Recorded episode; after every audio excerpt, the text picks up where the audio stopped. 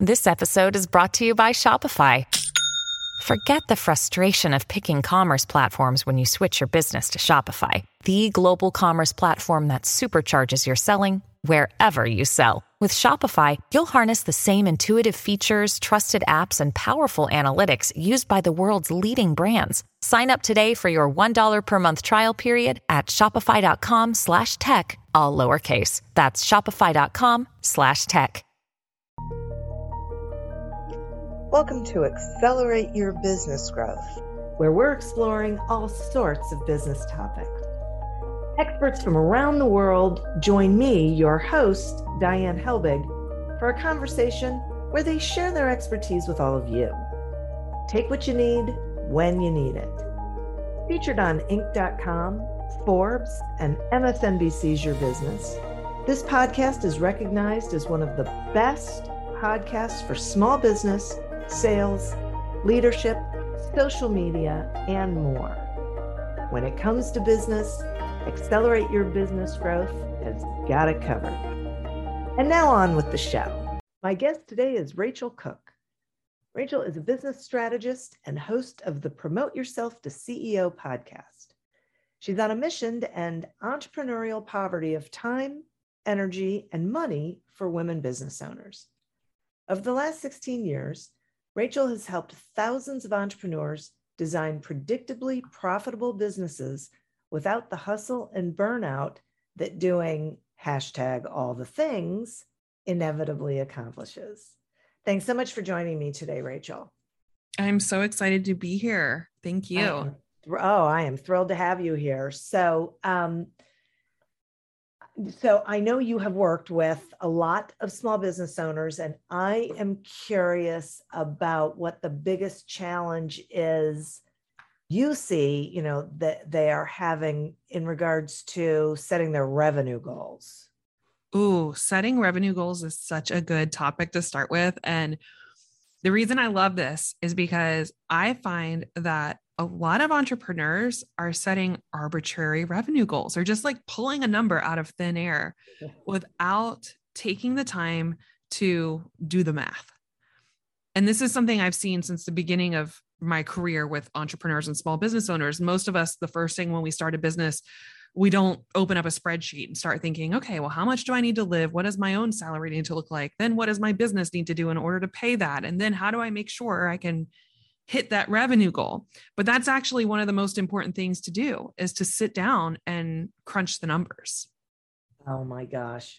You are so not kidding. And I think part of the problem is that for some reason we focus so much on revenue instead of profit, right? Because if we were thinking about profit, we would be doing that sort of thing.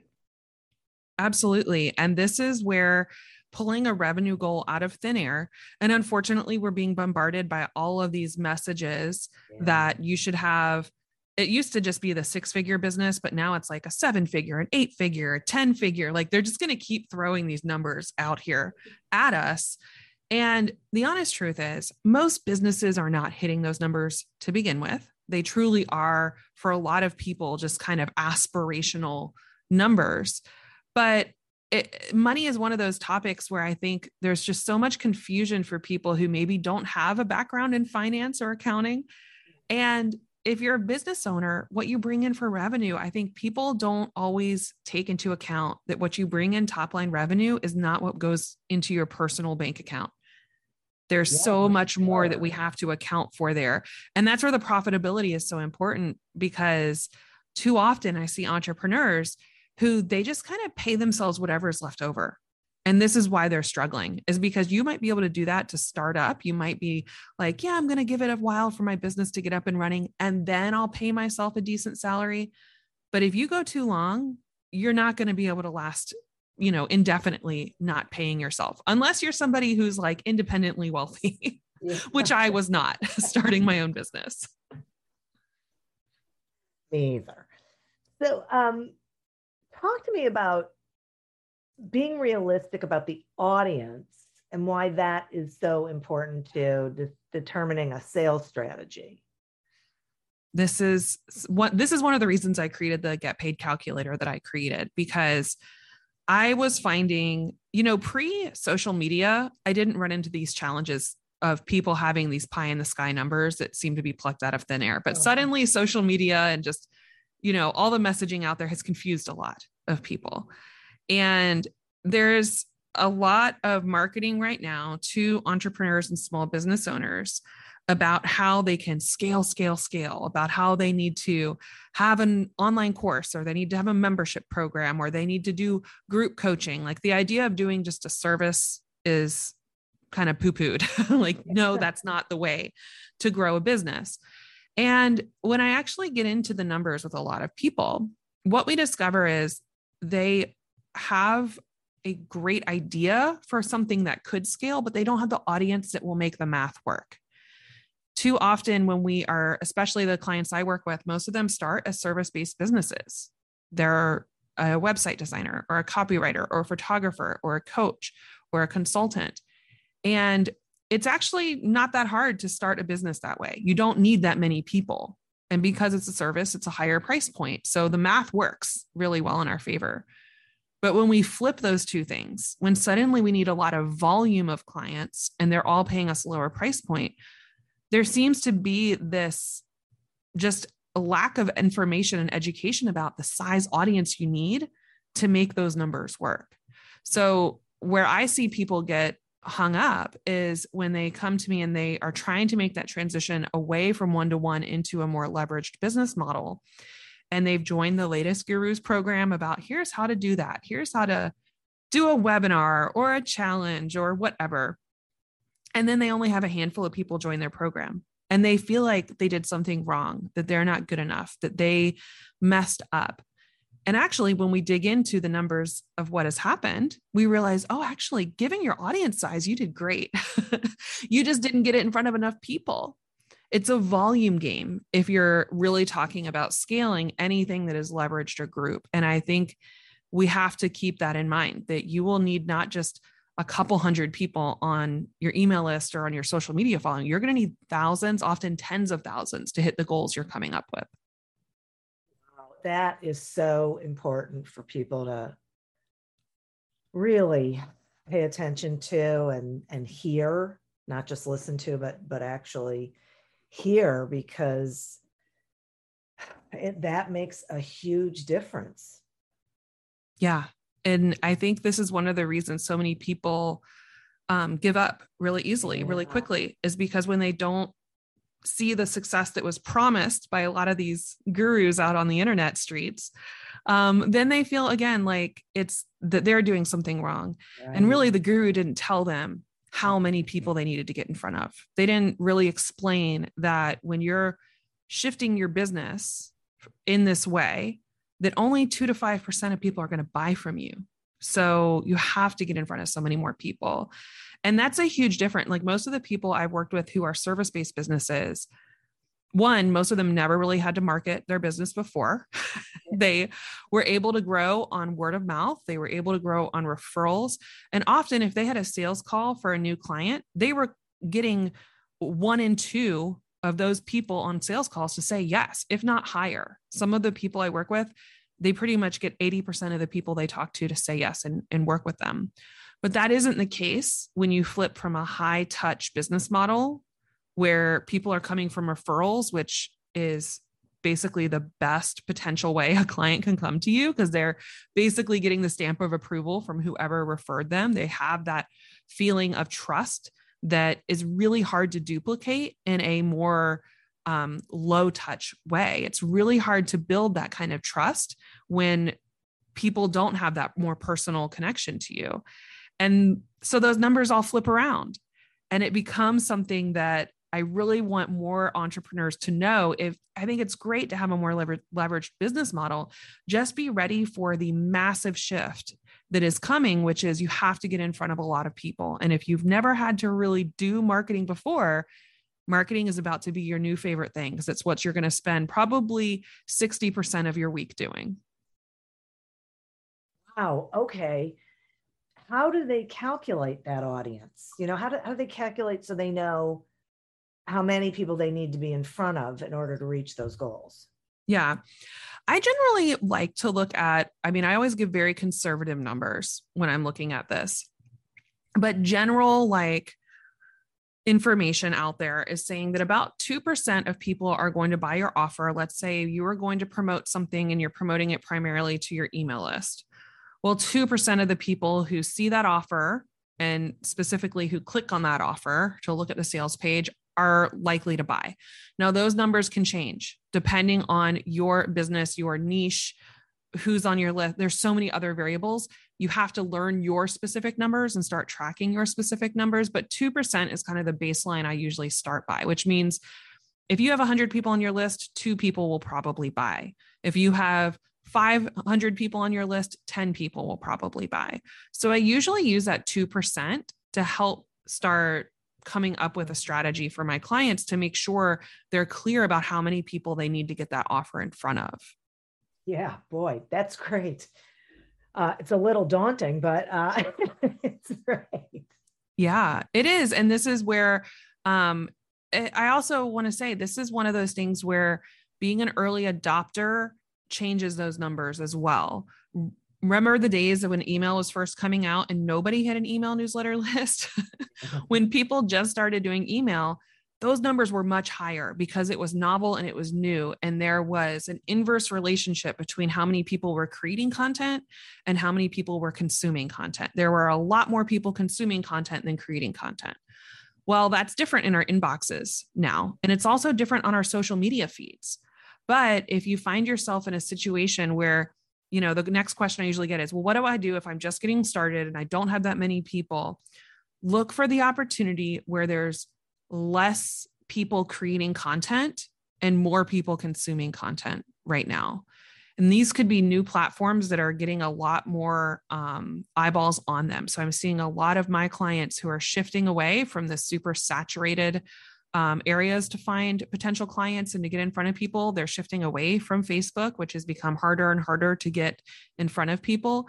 And it's funny, some of them are actually shifting back to old school, like high touch connections and networking, which always works in my opinion. But there's also a lot of people shifting to, like, LinkedIn has jumped in popularity. TikTok has gone through the roof in terms of popularity and visibility. I've had a lot of people who are shifting back to SEO, search engine optimization, to get in front of people. And that's because you just want to be thinking about, where are my potential clients actually consuming information from, where I could have that kind of unfair advantage because there's not many people talking about my topic in that particular platform. That is great. I love that. And there are so many opportunities, areas that are not very well saturated just yet. So I think that's another question people have. It's like, you know, should I be an early adopter? Or should I wait to see if this, you know, before I invest all this time and energy, should I wait to see if this platform is actually going to be a thing? Do you have a thought? I mean, do you I have lots of early thoughts on this. I am super opinionated about this because I am somebody who I tend to be I don't jump on trends very quickly, period. Like, I tend to be somebody who, once I find what works for my business or what I see is working for my clients, I want to double down on what works instead of adding more to the mix. That said, things are changing quickly. Like, we've all seen in the last 2 years, how quickly everything can be turned upside down and inside out. But what's really interesting to me is you can wait and see for a little bit, but if you wait too long, you kind of miss that window of opportunity. So what I do is I'm paying attention to my potential clients and my existing clients. Honestly, I am always in conversation with my clients to understand, where are they getting information? Where are they spending time? Over the last 2 years, something that was interesting was, you might have remembered, do you remember Clubhouse when that became big at the beginning of the pandemic? Yeah. I remember so many people jumping on that and they were like, oh my gosh, this is going to be the next big thing. You need to jump in here. I'm filling so many rooms on Clubhouse. And so I tried listening to it a little bit. And honestly, I didn't like it. I personally didn't like it. I couldn't get into it. It wasn't that sticky to me. And I felt like I was waiting for something to happen instead of being engaged right off the bat. So for me, Clubhouse was a, nope, this isn't for me. And I was talking to my other clients and they were kind of feeling the same way. Like, this isn't getting me hooked into it right off the bat. And we're all busy. Like, we didn't have hours to sit in there for people to talk. Meanwhile, TikTok was getting more popular. And at first I was like, I think I'm a lot older than the demographic here. Everybody was doing these dances and all this stuff. And I was just like, I don't know that this is for me. But somewhere in the middle of the pandemic, things started to shift, especially I found with the social justice causes coming to the forefront. There was suddenly a shift from just the entertaining factor to it became a platform for education. And for me, that's where I was like, ding, ding, ding, I'm in. I'm an educator. I'm here to teach people. I'm here to train people. I was seeing more people show up and teach and train and give great insight and information. And so for me, I was like, okay, this could be it. So I waited, I watched a little bit, I figured out what felt good for me, but I was also super clear that my potential clients were on there because I asked, my existing clients, where are they spending their time? Oh, that's interesting. You're the second person who's told me that that since the pandemic, they've started using TikTok. Yeah. I never thought I would. Yeah. Right. I know. I never thought I would, but this is one of those things where, I did the same when Instagram came out. I was like, oh, do I have to take pictures? Because taking pictures of myself is my least favorite thing ever. I really was happy being like behind a mic or writing content. I didn't like the idea of like, I have to have this perfectly polished everything. It really pushed me into my uncomfortable zone there. Mm-hmm. And at the same time, I knew that if I was an early adopter on Instagram, I could be the person in my niche showing up and making an impact. And I'm seeing that same thing happen with TikTok right now. It has changed from being like a kids music only platform. And that's still there, right? There's still the dances and the music, but I am seeing that it has shifted. Yeah, that's interesting. This episode is brought to you by Kia's first 3-row all-electric SUV, the Kia EV9, with available all-wheel drive and seating for up to 7 adults, with 0 to 60 speed that thrills you 1 minute and available lounge seats that unwind you the next. Visit kia.com/EV9 to learn more. Ask your Kia dealer for availability. No system, no matter how advanced, can compensate for all driver error and or driving conditions. Always drive safely. Imagine how fast we could solve the world's biggest problems if more SaaS startups would gain traction sooner. Welcome to the Tech Entrepreneur on a Mission podcast. This podcast is dedicated to sharing experiences from B2B SaaS CEOs who are going above and beyond to deliver change that is noticed. You will hear their secrets and learn what is required to build a SaaS business that the world starts talking about and keeps talking about, and how to overcome the roadblocks to do so. Can we talk some about, about signature offers and figuring out like a minimum price point that works? Yes. Again, this comes back to the math. The math is everything. I'm looking at what do we need to do in order to make sure you're hitting your goal income. So when I work with my clients using the Get Paid Calculator, which everyone listening, you can go get that for free. It's at rachelcook.com/accelerate. And the Get Paid Calculator is set up. So the first stage is you actually figure out what you want to pay yourself. Then you decide what raise you want in the next year, because if I were going to work for anybody else, I would want to raise every year, right? So I'm going to account for that in my business planning as well.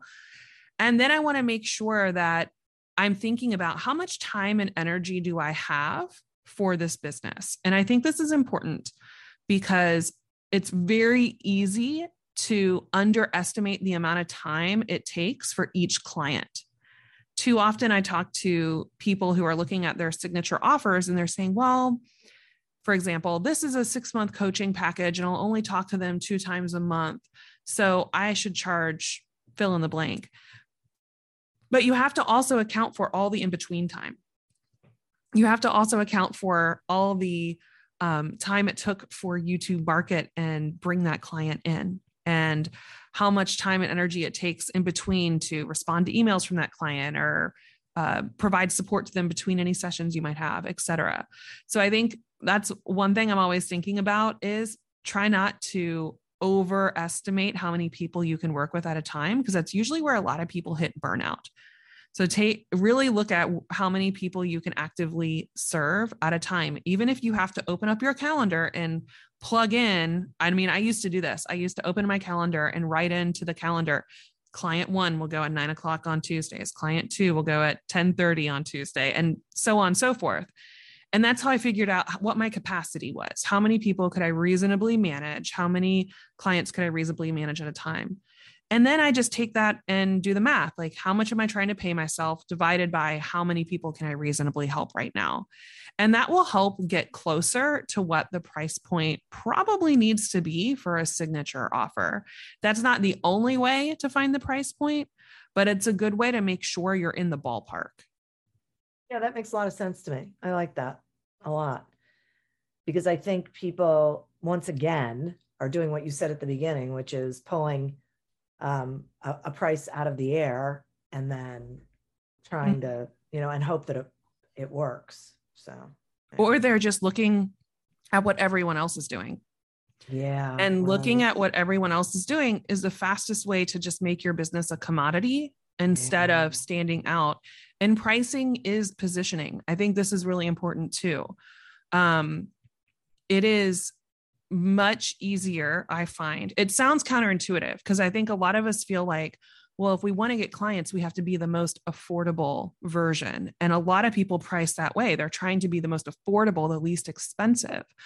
But actually, those are the least profitable clients generally, if you're discounting or lowering your prices. Yeah. It gives you the least amount of room in your own business to take great care of those clients. That's something I think about all the time. Like, I'm building into my pricing what it costs for me to have a team behind the scenes that's helping me to take great care of those clients. If you're somebody who's also bringing in team to work on something for that client, let's say you're a service provider, you need to build that into the pricing to make sure you can afford to have that person help you behind the scenes. And even simple things like having the ability to, I love to spoil my clients. So I send out gifts and I send out books and I send out all sorts of things to my clients over the period that we work together. And because I have a great profit margin, I can do that. And I never feel stressed about it. I never feel stressed about taking someone out to dinner if I happen to be in town. I never feel stressed about sending them a birthday gift or new baby gift or whatever kind of gift, because I've built it into the model that I want to be seen as a premium service provider, a premium coach that they're working with. And that means that you're going to be taken care of exceptionally well. That's really good. I'm so glad I asked the question. Now, you first started with one-on-one services. Yes. Right. And then you shifted. How did you know when it was time to add in and market those, lower priced leveraged offers? And should our listeners be following the same sort of path? Yeah. Oh, this is such a good question. Because I think there's a lot of ways to know. I think one is personal preference. Right? Like, you might have things going on in your life that might be taking up more of your time and energy. For me, I had twins and I got pregnant with twins within the first year of starting my business. So I knew I would need to shift from one-on-one because my time was just now even more in high demand by two tiny humans. So I knew I was going to go in that direction, but really what the indicators for me were, one, I was booked out. So I was booked out and I had a waiting list of people who wanted to work with me. That was an indicator for me that there's demand and I could fill a group program. The second indicator for me was I was already starting to reach the higher end price point for my market, for the people I was serving. So I knew there comes a point where you can raise your prices and grow your business, but there's also a market cap. There's a point where you're either going to have to change who you're serving and change your audience completely, or you're going to have to make another offer. And that's where I was. I knew I was at the higher end of the market, so I couldn't just keep raising my prices indefinitely. I was going to have to come up with another way to work with people. And the third thing that came up for me was at that point, I had worked with so many clients that I was hearing the same things again and again. And that became the foundation for creating my first group offer. Because once you hear something from your one-on-one clients 5 times, it's like, okay, they're all having the same problem. And what I would start to do, even while I was working one-on-one, because I knew I was going to create some group programs, was I started documenting these things. And I started creating frameworks for my one-on-one clients. I started creating resources for them and templates and tools for them so that they could go test those tools and resources and templates. I could gather data on them. I could make them better. And then when it was time to create a group program, because I had these 3 things in place, I already was, a waiting list. I was booked out. I knew I had the demand. I was already at the higher end of my price point. And I knew I had clarity on what the top problems were that my clients were struggling with. And I could kind of streamline and systematize how I could help them with that. It was so much easier for me to make that transition. I think that's a bit, I appreciate that pipeline. And as I was listening to it, I was struck by creating those processes and the solutions or, the system, whatever it is for your current clients. Cause you're hearing, the same thing over and over again, but making sure that it's like, realizing that there's an opportunity there, but you have to go through the whole process of making sure that you actually have something people can use. Absolutely. I think this is where a lot of people go wrong when they try to translate something into group, is they don't take the time to take, because when you change the format from one-to-one to a group, a lot of variables are changing. So you really do need to test some of these things out and make sure that it translates, make sure that people understand what you're saying and how to use that tool or template or resource. To me, this is just good, R&D, research and development. And part of that just comes from my background in the consulting world. Like it's always, you've got to validate, you've got to make sure that it's going to work before you scale it up. Right. That's right. I know it's too many people. I feel like too many people slap something together, throw it out there, and then wonder why it didn't work. No. And my best clients are the ones who go through this process as well. And this is true, even if, let's say, you're not going into a group program, but if you're wanting to almost productize your service so that you could bring other people into your business to deliver this. So for example, I have a client who is a registered dietitian, and she has a very specific process she takes her clients through. She helps with some very specific medical conditions using nutrition. And she started hearing the same things. She started testing this protocol out and documented it all the way through. She documented all the variations in the protocol. Like if they tried doing this one thing and got, bad results or had a bad reaction to it or whatever, she made sure she had really ironed it out.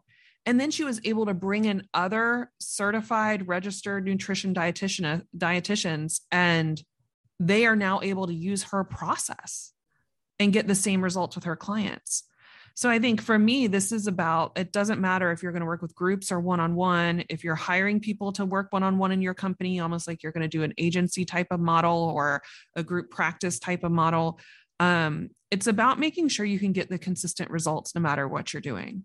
And the more you document it, the more you test it, the more you can get the insights you need to maximize the results for your clients, but also you get the insights you need for how to handle the challenges that come up for different types of clients.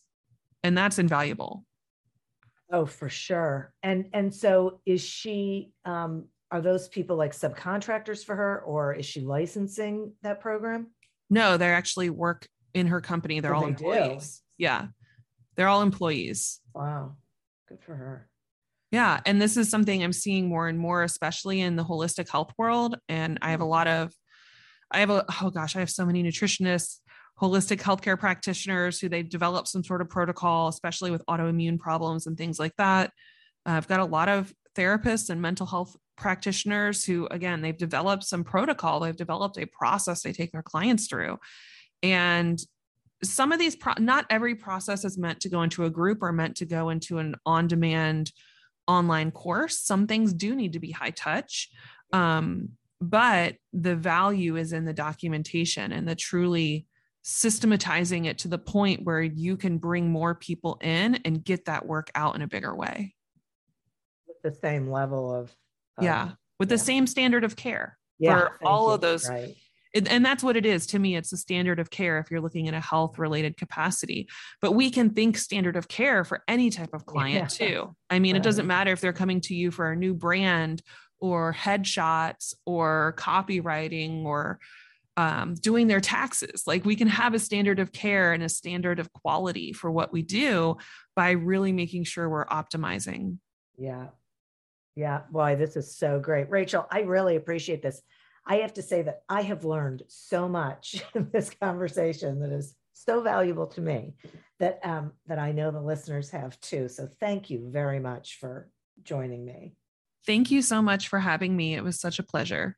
Absolutely. Will you let the listeners know how they can find you and what you've got going on, please? Yes. The best way to find me, if you're listening to a podcast, come hang out on mine. I have a podcast called Promote Yourself to CEO, where we talk all things business growth strategy without the hustle and burnout. And if you'd like to learn more about getting into my world, we have put the Get Paid Calculator out into the world. It's available for you to come download. You can find it at rachelcook.com/accelerate. Thank you so much. I'll make sure that's in the show notes as well. Awesome. Thank you.